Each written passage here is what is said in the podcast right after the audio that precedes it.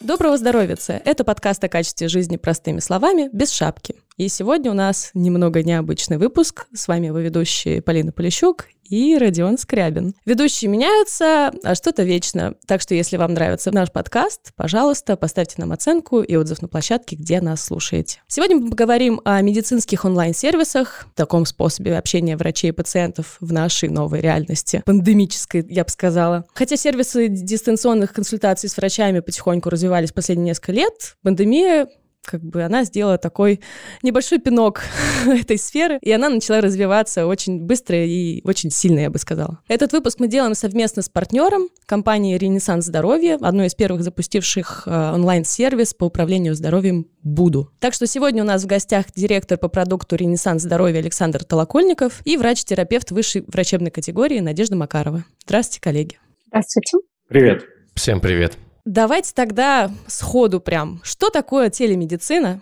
в нынешнем понимании?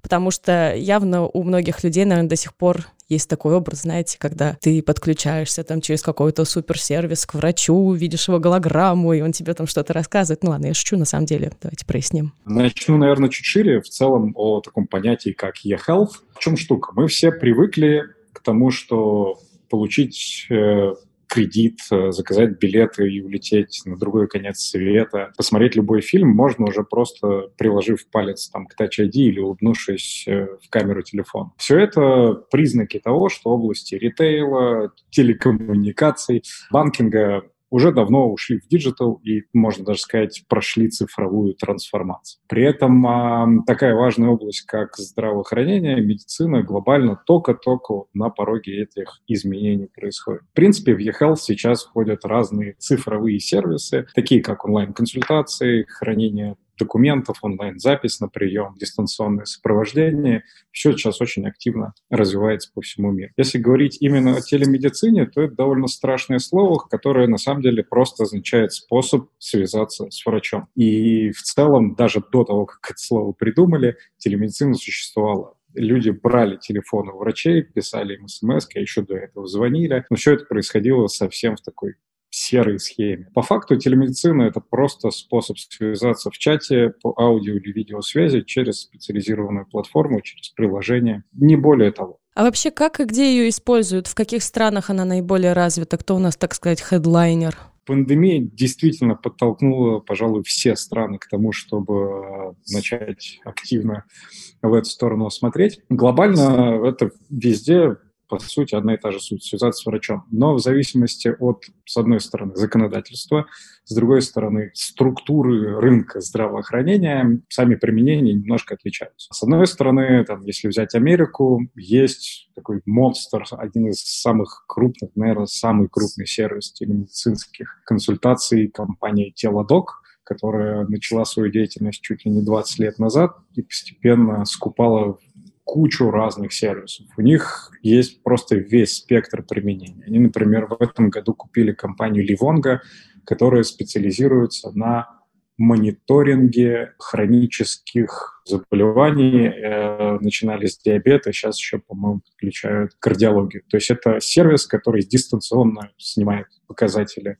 например, сахара в крови, и врач, если нужно, обращается, звонит клиенту через ту самую телемедицину. Или другой пример, они также купили компанию Best Doctors, которая оказывает услуги второго мнения врачей там, глобально по всему миру.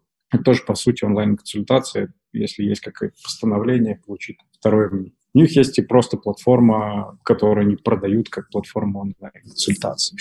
Есть другой пример в Европе. А, там, наверное, самый яркий а, уже, наверное, не совсем стартап, называется Babylon Health, главная ценность которого вот в этих самых онлайн-консультациях – это навигация по системе здравоохранения Англии, NHS. Это аналог нашего ОМС. Штука в том, что он там настолько сложный, что, в общем-то, нужна прямо помощь, чтобы правильно понять, куда, как пойти, какие там предписания нужно сделать, и ставка на На другом конце света, например, в Китае, где телемедицина в принципе рванула вот так вот с нуля, одна из крупных компаний Pingан Good Doctor в целом выросла из э, онлайн-магазина лекарств. И начали они просто как платформа онлайн-консультации, а дальше с присущей такой Китаю настойчивостью стали ставить мобильные будки которых есть тонометр, термометр, градусник, стетоскоп, и это такая удаленная поликлиника. Не знаю, насколько у них это распространится, они только в этом году начали такой проект, довольно сложно узнавать что-то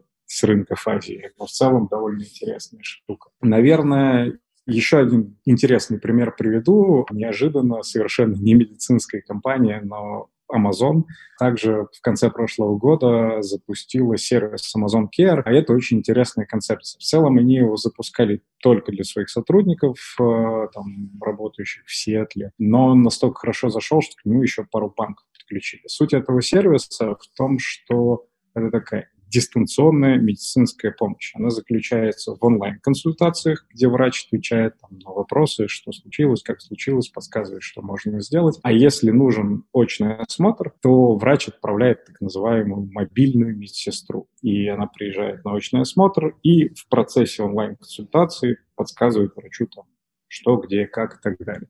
И это позволяет в том числе даже какие-то рецепты выписать, предписания, диагнозы и прочее. Нам на самом деле так понравилась эта концепция, что мы ее и стали воплощать в жизнь сначала в рамках ренессанс страхования, а потом настолько влюбились в нее, что вытащили в отдельный бренд и, по сути, в отдельный продукт будет. Надежда, вот э, вы, как практикующий врач, что можете сказать про телемедицину? Вам вообще нравится этот подход? Как вы себя чувствуете? Комфортно ли вам? Вообще, я как практикующий врач активно занимаюсь занимаюсь телемедициной и могу рассказать про свой опыт да, применения в России и вообще изнутри как практикующего врача. В России с приходом пандемии а, обороты телемедицины, обращения по телемедицинской связи увеличились многократно. Сегодня у нас было совещание. За месяц мы провели в нашей клинике 6 тысяч медицинских консультаций онлайн. Могу сказать, что все это регламентируется правовыми нормами, нормами 30 ноября 2017 года Минздрав выдал приказ о порядке проведения телемедицинских консультаций, поэтому все это регулируется, все это безопасно, и пациенты этим активно пользуются. Преимущество обращения к телемедицинским консультациям, во-первых, это безопасность. Да, в наши условия пандемии сокращается риск контактов и возможное заражение новой коронавирусной инфекцией. Из практики, вот э, недавно у меня была на консультации пациентка, которая на грудном вскармливании, у нее повышалось давление, известное давно, она принимала препараты, на консультации мы с ней подобрали лечение, не выходя из дома. Во-первых, она сэкономила время, она обезопасила себя и получила полноценную консультацию. В дальнейшем мы договорились, как мы будем это контролировать. Она будет мерить дома давление и перезвонит обратиться за телемедицинской помощью через три дня. Также на консультации мы с ней обсудили, а, какие симптомы, да, тревожные симптомы, когда ей нужно действительно обратиться на очный прием. Во-вторых, телемедицинские консультации – это возможность получить профессиональную помощь от практикующих врачей, то есть действительно не у кого-нибудь, не в интернете, не заниматься самолечением, и э, я смотрела недавно статистику с внедрением телемедицины, осложнения серьезных заболеваний.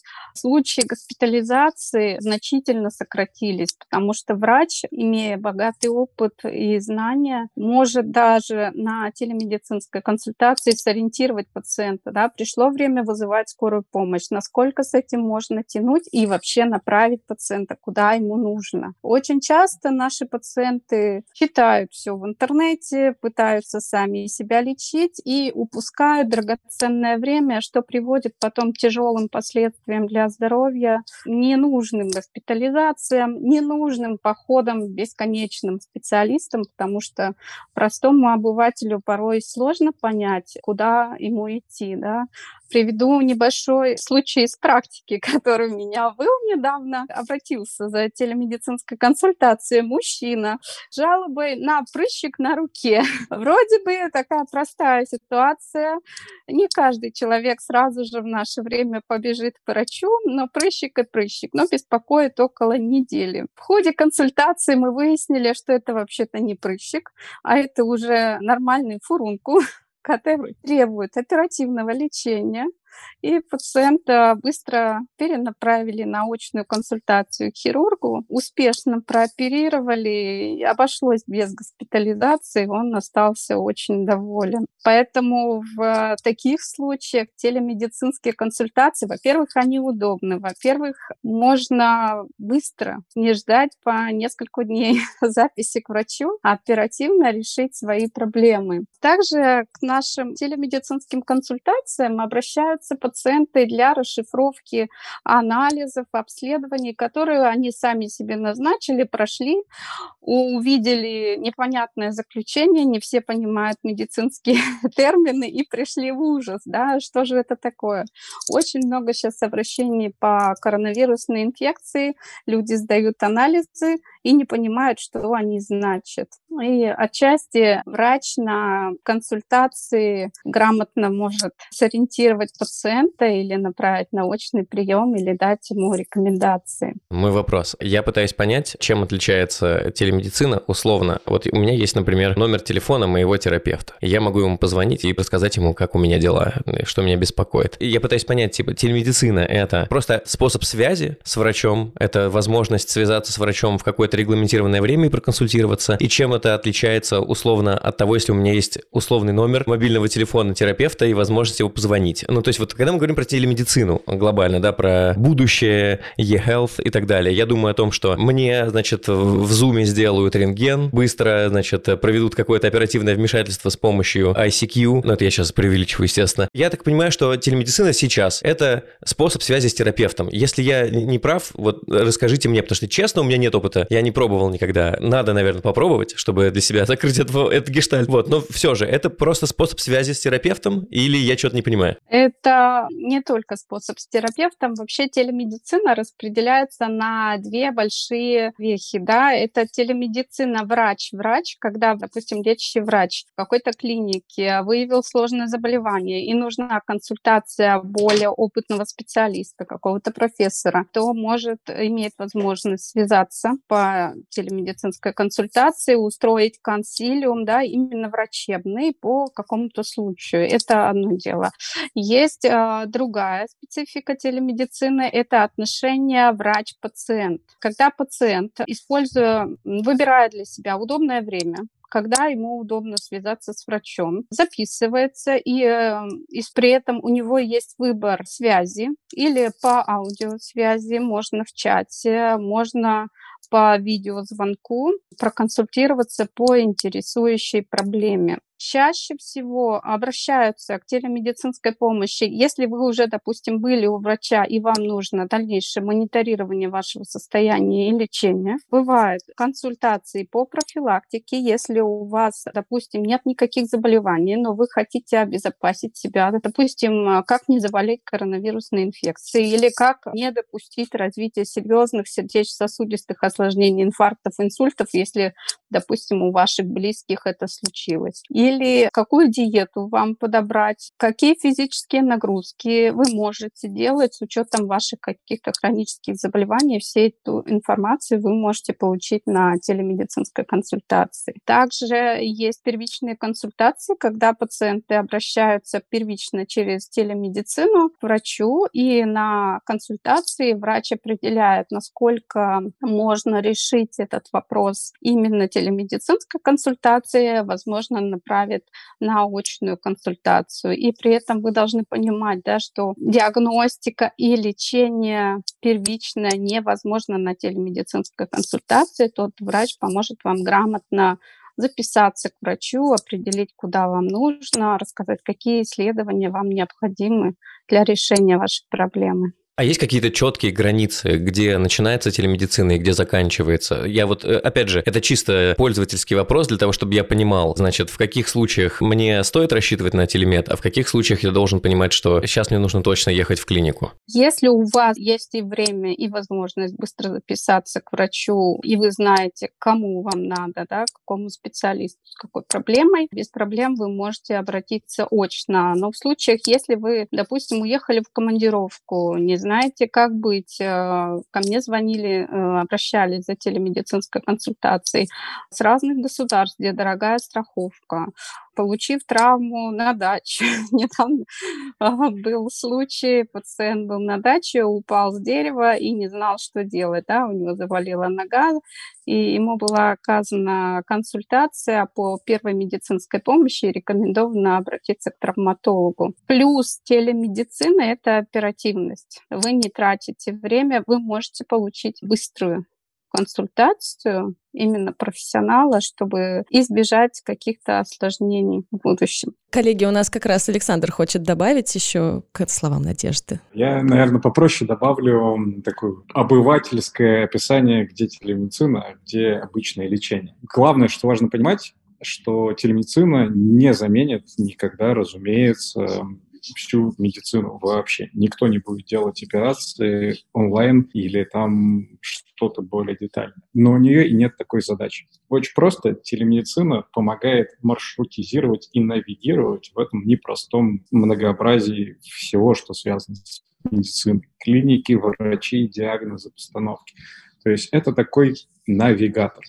И, наверное, главный вопрос, где там начинается, заканчивается телемедицина, в целом начинается она тогда, когда возникает вопрос, что вообще случилось и куда мне идти. И там следующий шаг, когда я обратился к телемедицине, я знаю, что случилось примерно, то есть есть несколько гипотез, и я знаю, какой мой следующий шаг. И самое классное, я знаю, что когда этот следующий шаг, например, случится в клинике, я все равно смогу обратиться к врачу онлайн, посоветоваться, понять следующий, следующий, следующий шаг и получить вот это сопровождение по моему лечению. Что еще важно понимать, что, разумеется, как бы там вот есть тяжелые какие-то истории, прям требующие, не знаю, операции, лечения, препаратов, а есть то, что мы условно называем соплями. Это, конечно, тонкая штука в связи с текущей пандемией, сопли и кашель сейчас уже не такой простой симптом, но в целом она, разумеется, закончится. Это такие легкие заболевания, которые, в общем и целом, можно вылечить, посидев дома и попив чаек с малиной просто вкусненько было. Проветривание, влажный воздух, вот это все. И распределение вот этих легких заболеваний просто по статистике наших страховых обращений порядка 80%. То есть на самом деле в долгосрочную, при более тонких там изменений в законодательстве, в скриптах опросов. Большая часть некритичных вопросов, в принципе, может быть закрыта онлайн.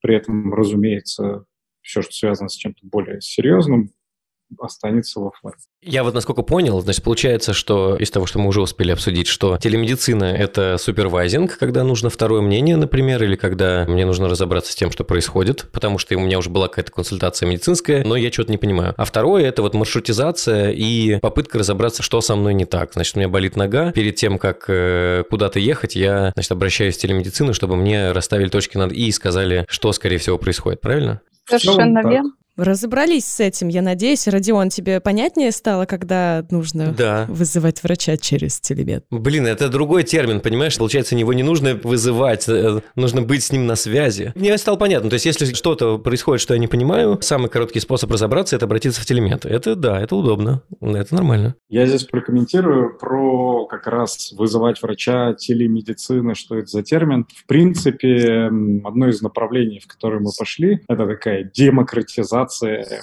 и очеловечивание этой страшной штуки. Начали мы с того, что, в принципе, отказались от слова телемедицина ну, в описании их продуктов, мы перешли к онлайн-консультациям, но и это на самом деле такое, типа онлайн-консультация, это все равно консультация, что-то такое. Вот. И поэтому сейчас, там, например, на уровне интерфейса у нас вход в телемедицину называется «поговорить с врачом». Это уже проще. Но приоткрывая немножко там, следующий шаг, мы уже тестируем такой лайтовый способ, который называется «просто спросить». И идея здесь как раз в том, чтобы донести, что это не страшно. Вот там как бы Просто задай вопрос о здоровье, получи ответ от профессионала. То есть получается, что это такой способ понять, что тебе делать в первую очередь. Потому что часто бывает так, что даже имея все возможности телемедицины, ты не понимаешь, к какому врачу обратиться. Ну, то есть тебе нужно сразу к узкому специалисту или к терапевту, или вообще непонятно к кому. Ну, то есть как это работает вот у вас, например? Примером из жизни. Я недавно, наконец, сам протестировал не как тестовый пользователь, а как прям клиент – случай. Обратил внимание, что по вечерам несколько раз в месяц по дороге домой с работы у меня стало болеть где-то в области сердца. И я уже решил, что вот оно настало. Все надо бежать к кардиологу и вот это вот все. Вспомнил, что есть же способ уточнить, что же это такое. Созвонился с нашим прекрасным терапевтом и, в общем, за пару вопросов понял, что это не про сердце, а про невралгию, в общем, про там позвоночник, вот это все. А это для меня неудивительно, потому что у меня по спине вообще много всяких разных проблем. Первое и самое классное, я получил чувство спокойствия, что у меня сердце еще в порядке. Ну, по крайней мере, это точно не про него. Второе, я уже не пойду лишний раз, собственно, ни к терапевту, ни к кардиологу. Я сразу пойду к более вероятно нужному врачу. Понятно, что, ну, может быть, что еще что-то случилось, и это выяснится на научном приеме. Но вероятность того, что я попаду к нужному врачу сразу, да, она сильно выше. У меня есть еще уточняющий вопрос, скорее по ограничениям. То есть, с одной стороны, мы видим телемедицина, возможность просто спросить врача онлайн о чем-то, да, это такой способ легко понять примерно, что с тобой происходит, но, насколько я помню, есть ограничения, они в разных странах разные, но, по-моему, самые основные — это когда нет возможности поставить диагноз сразу, потому что для этого нужно видеть человека, и нельзя выписать препараты, можно только скорректировать лечение. Правильно ли я понимаю? Все правильно, да. Ограничения телемедицины — никто не отменяет очного приема при первичной постановке диагноза. Если человек первый раз у него симптомы возникли, конечно, для точного установления диагноза без осмотра врача никак не обойтись. И на телемедицинской консультации, соответственно, не зная диагноза, мы не можем назначить течение серьезное, которое требует э, выписки, допустим, серьезных рецептурных препаратов, антибиотиков, каких-то других сильнодействующих препаратов. В таком случае на телемедицинской медицинской консультации врач акцентирует внимание, к какому врачу, специалисту нужно обратиться, в какие сроки, да, терпит, не терпит. В некоторых случаях даже вызывается скорая помощь, если совсем серьезная ситуация. Ну и, конечно же, направляется на очный прием. И дальше маршрутизация пациента, когда пациент уже побыл на очном приеме, поставлен ему диагноз, назначено лечение. Тут снова может подключиться телемедицина, и врач, который назначил, может мониторировать онлайн течение заболевания, течение лечения, подкорректировать вовремя возникающие побочные эффекты от лечения, подкорректировать дозы, что очень-очень удобно. Александр, добавите что-нибудь к этому? Да, я, наверное, загляну в закон о телемедицине. Я помню первое удивление, когда там, в принципе, было описано, что в основном делать ничего нельзя. Все, что можно, это ставить диагностическую гипотезу. Очень полезная для пациента, клиента, человека штука. Но как оно на самом деле происходит? Разумеется, тут дело не только в законодательных ограничениях, ничего, что может принести вред здоровью, врач на онлайн-консультации консультации не посоветую. Но если вспомнить, да, что большинство обращений, они в принципе связаны с некритическими вопросами, то абсолютно в рамках закона, давая ценность, врачи могут использовать такую конструкцию. Например, у человека болит голова, становится понятно, что в целом там ничего критического по симптомам нет. Оказывается, что в целом периодически у человека болит голова, и врач может уточнить, принимает ли обычный человек какие-то лекарства. Вот это, например, нурофен, и он помогает. Ну и врач может, скажем так, аккуратно сказать, что в данном случае он типа тоже может помочь. То есть он не имеет права сказать прямо явно примите таблетку нурофена, но если человек и так их принимает, ну окей, not? Ну или уточнить там, да, какие-то обстоятельства. Или если там говорить о тех же некритичных симптомах, врач может использовать формулировки, что в, обычно в таких ситуациях помогает там вот это, но если там вам нужно получить что-то более там детальное, подробное, там обратитесь очно к врачу. И в целом человек сам принимает решение, углубляться ему в эту проблему или, или он оставит пока все как есть, чаек попьет.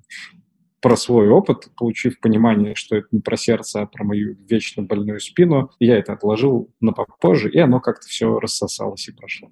Само рассосалось, это классика жанра. Человеческий а. организм а... удивительно самоизлечим. Но вот учитывая все эти ограничения и учитывая то, что это все-таки не, значит, э, офлайн прием врача, с какими чаще всего проблемами приходят, э, о чем спрашивают? Очень часто сейчас стали обращаться пациенты по первичным консультациям, то есть у них что-то заболело, им э, непонятно, как, что дальше поступать, и э, на консультации мы решаем, с чего начать, куда обращаться, на что обращать внимание. Бывают пациенты, которые сдали анализы и хотят понять, что же такое. Очень много обращений по коронавирусной инфекции в данный момент поступает. Надо ли делать КТ, надо ли делать какие-то анализы, когда проверять, что делать, если заболели родственники. То есть очень-очень много м, таких важных, актуальных вопросов мы обсуждаем на телемедицине. Обращаются еще люди, у которых непонятные, неясные симптомы, они не знают, что с этим делать, или подождать, или, может быть, это пустяк. Также на телемедицине они получают грамотную консультацию и э, рекомендации, куда им следует обратиться. Александр? Я немного дополню сухой статистикой. Одна из таких гениальных шутей, когда речь идет о телемедицине, это история ха, а гинеколог онлайн тоже бывает. Но вот шутки шутками. Понятно, что 70 примерно процентов э, всех обращений идет в сторону терапевтов, потому что наиболее широкий профиль, да. Но если взять оставшиеся 30, из них, вот я сейчас сегодня проверял, 40% у нас приходится на обращение к гинекологу. И это разумно логично, потому что есть большой пул вопросов о женском здоровье, не обязательно связанный там, непосредственно со осмотром. Вот, поэтому, на самом деле, спектр довольно широкий. Понятно, что терапевты подавляющее большинство, но и остальные врачи довольно широко если не про гинеколога, я просто подумал про осмотр, и мне стало интересно. С гинекологом понятно, что это скорее шутка. А вот эта история про условный прыщик, который фурункул на самом деле. Осмотр э, таких штук через веб-камеру, например, это ок? Или нужно все равно отправлять в офлайн? Тут в данном случае, да, в конкретном, когда мужчина с такой проблемой обратился, через веб-камеру он, конечно же, показал свой прыщик, да, прыщик у всех он разный. Кто понимает термин прыщик, может быть просто красное пятно, а может быть побольше пятно где-то уже около сантиметра.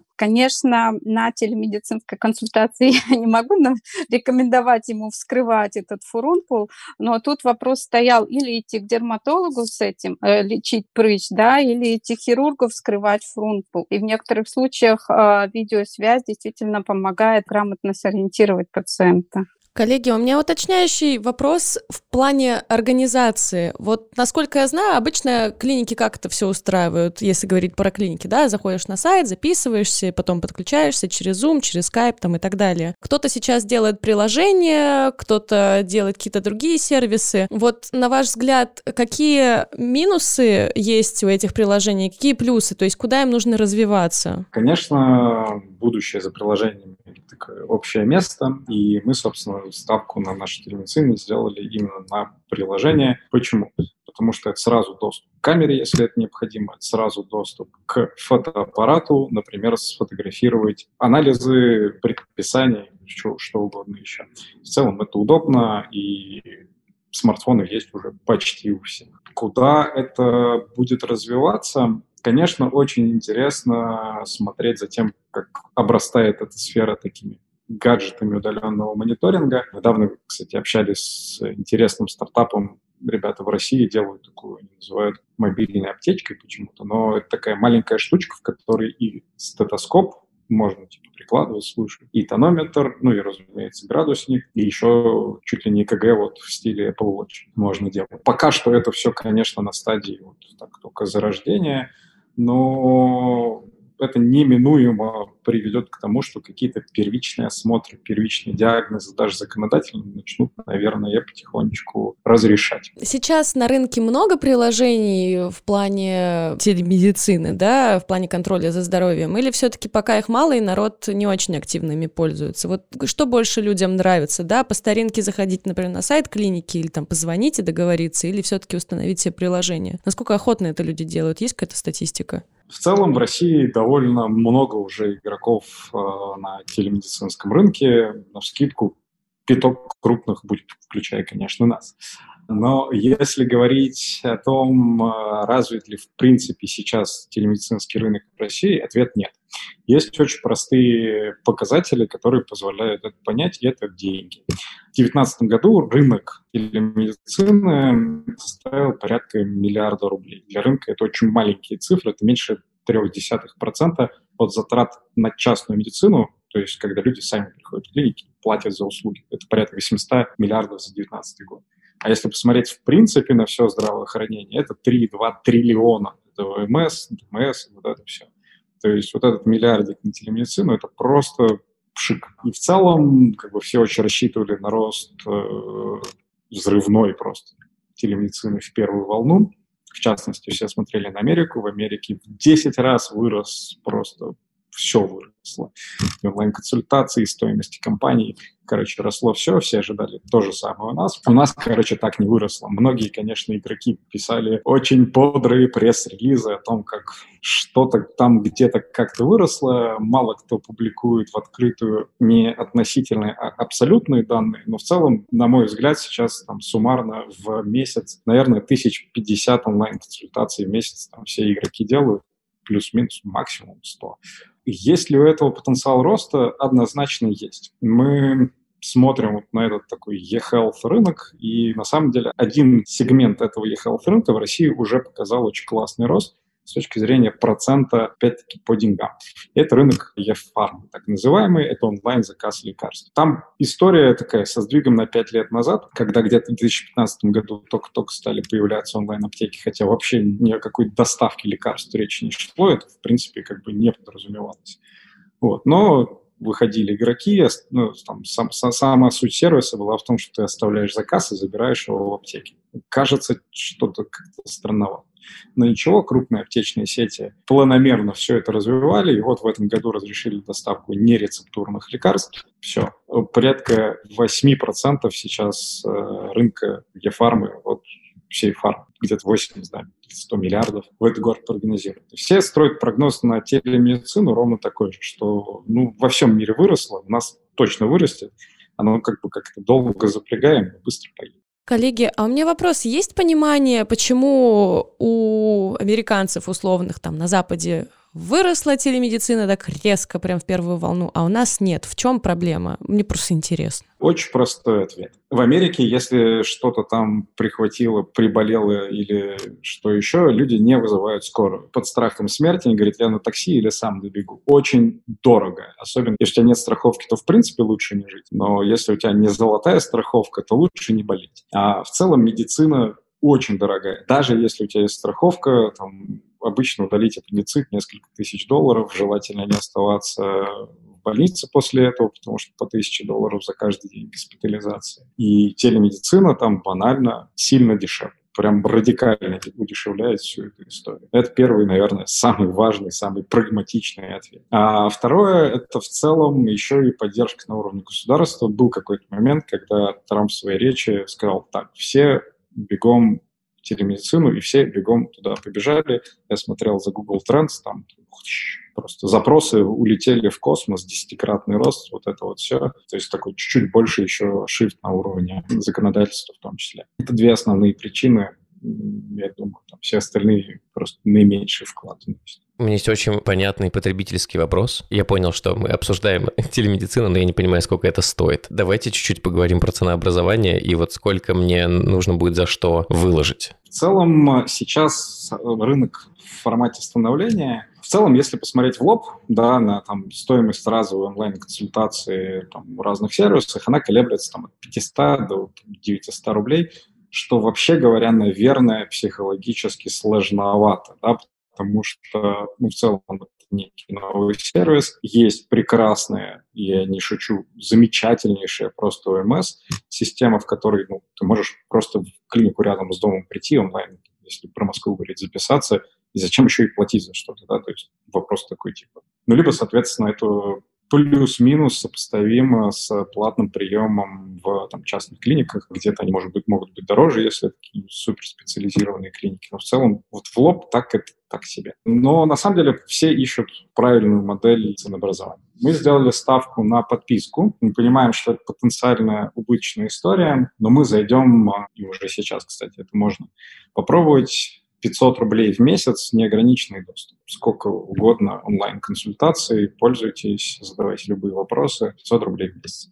И посмотрим, как оно пойдет. Если говорить про ну, условную себестоимость, то сейчас э, условная себестоимость онлайн-консультации – это как раз те самые 500 рублей в месяц. Зачем мы это делаем? Затем, чтобы, ну, на самом деле, во-первых, набрать какую-то массу людей, посмотреть, сколько там, какова длина этой онлайн-консультации, можно ли ее как-то оптимизировать, можно ли что-то там поменять, ну, в общем, создать, ну, по сути, на самом деле такой спрос. И видно, что, ну, не только мы до, до этого додумались, такие пакеты неограниченного количества консультаций также на рынке начинают появляться там, чуть дороже, где-то за тысячу, где-то за три. Но я думаю, что в ближайшее время это будут такие подписочные модельки. То есть получается, как я понимаю, что есть э, разные варианты, но самый популярный у людей это когда ты можешь подписаться на неограниченное количество консультаций, и психологически это будет проще. Или все-таки на какой-то ограниченный пакет? Я вот немножко не понимаю, можете прояснить? Ну, мы будем выходить с неограниченным пакетом и посмотрим. Да, Наверное, будут всегда такие heavy-юзеры, это стандартно для любого подписанного сервиса, что будет там, один человек, который будет генерить невероятное количество консультаций, да, ну тогда, наверное, мы аккуратненько введем какие-то ограничения. Вот. Ну, либо будем там, ограничивать для всех. Сейчас э, главная задача в целом дать попробовать, это гораздо понятнее. Дать попробовать этот сервис на самом деле более широко, потому что любые вопросы, вот все эти мифы, страхи, опасения, на самом деле снимаются первые хорошие онлайн-консультации. Хорошее здесь ключевое слово. Разумеется, что там, платформа, ну, это просто железка, способ связи. Для того, чтобы в целом все прошло хорошо. Важно еще, чтобы и врачи умели эти онлайн-консультации оказывать. Мы на это тоже делаем большую ставку, отдельно обучаем сценарию онлайн-консультации. У меня, наверное, последний вопрос, который меня безумно интересует. Насколько я понимаю, еще не выросло ни одно поколение native врачей телемедицины, ну, тех, которые учились в университете на то, чтобы стать врачом в телемедицине. Поэтому мне очень интересно, Надежда, узнать, насколько это сильно это отличается от э, привычного опыта работы врача и какие ощущения. ну, в общем, в чем разница? Разница не такая существенная. У нас многие с моего отделения, с нашей клиники врачи перепрофилировались на телемедицинские консультации, активно оказывают. Особой разницы нет, потому что когда вы приходите к врачу на прием, вы также рассказываете про свои симптомы, про жалобы, когда они возникли, с чем они связаны, какая у вас наследственность, какие вредные факторы, все это можно узнать и значительно сократить в дальнейшем время очного приема, если дальше планируется очный прием, собрать эту э, значительную часть информации. Также э, перед проведением телемедицинской консультации в некоторых случаях а, предлагаются опросники, когда пациент уже по опросникам заполняет, отвечает на вопросы, и врач уже, открывая телемедицинскую консультацию, уже видит практически всю информацию о пациенте, какие операции у него были, какие вредные привычки есть, чем он болел, какие симптомы у него сейчас. То есть на приеме очно в поликлинике или в клинике в любой, да, и телемедицинская консультация отличается только тем, что на телемедицинской консультации мы не можем посмотреть пациента, раздеть, пощупать, потрогать, более детально изучить, а все остальное то же самое. Маленькое дополнение, вот, значит, э, как воспринимается обывателем, почему, ну, то есть как я вижу, в чем я вижу разницу условно терапевта, работающего в телемедицине и работающего в условной поликлинике. Значит, когда ты работаешь в поликлинике, ты просыпаешься очень рано утром, идешь этим морозным утром, значит, по заснеженным дорожкам, пока вокруг дома, и там еще даже нигде не горит свет. И вот ты идешь, значит, на прием, садишься, у тебя начинается бесконечная очередь людей, которые к тебе заходят, еще, значит, стучатся люди, говорят, я только спросить, значит, э, мне заведующая сказала, можно зайти. А как альтернативная работа в телемедицине выглядит как вы проснулись, выпили чашку кофе, значит, настроили лэптоп, подключились к связи и начали интеллигентно работать. Действительно ли это так, или я очень сильно утрирую? Это действительно так. Э, когда я раньше работала в районной поликлинике, примерно то же самое было, что вы мне рассказывали. Очередь из 30 пациентов в коридоре, все шумят, и половина из этих пациентов пришли просто спросить, а что делать дальше? Я закончил курс лечения, а, а можно ли мне уточнить, что мне можно кушать, а когда мне можно заниматься спортом? То есть все эти вопросы спокойно, интеллигентно можно решить, не выходя из дома, связавшись на, с врачом через онлайн-консультацию. Это значительно упрощает и э, работу врача, и лечение пациента. Мне кажется, я созрел, надо попробовать.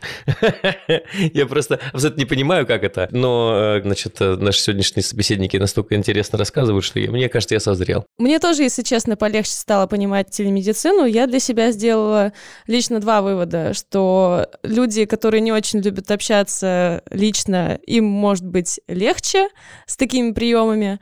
Это такой способ еще избежать, э, может быть, какой-то гипердиагностики, излишнего какого-то диагностирования у самого себя проблем, когда ты не знаешь, что делать, и пытаешься сам себе поставить диагноз, назначить миллион исследований, анализов, назначений и прочее. Вот. И это еще способ облегчить жизнь, наверное, врачам, разгрузить э, их от какой-то тяжелой, может быть, лишней работы, и, в принципе, всем, может быть, с этим проще. Я хочу очень поблагодарить вас, дорогие гости, что вы сегодня с нами были. Я надеюсь, что этот выпуск э, будет полезен для наших слушателей. И это был подкаст «Без шапки», и этот выпуск мы записывали совместно с компанией «Ренессанс Здоровья» и с ее сотрудниками. Очень было приятно пообщаться. Так что, коллеги, в описании выпуска мы оставили полезные ссылки. Об оценках и отзывах тоже не забывайте. Подписывайтесь на наш подкаст везде, где только можно. Я надеюсь, что «Ренессанс Здоровья» тоже будет нас слушать и дальше, и мы будем общаться вместе. Не забываем, что мы есть на всех платформах. Пишите свои идеи для выпуска в комментариях и продвинем доказательную медицину вместе, без доказательного экстремизма. Всем пока, спасибо. До свидания свидания. Всем пока. Будьте здоровы, всем пока. Доброго здоровья.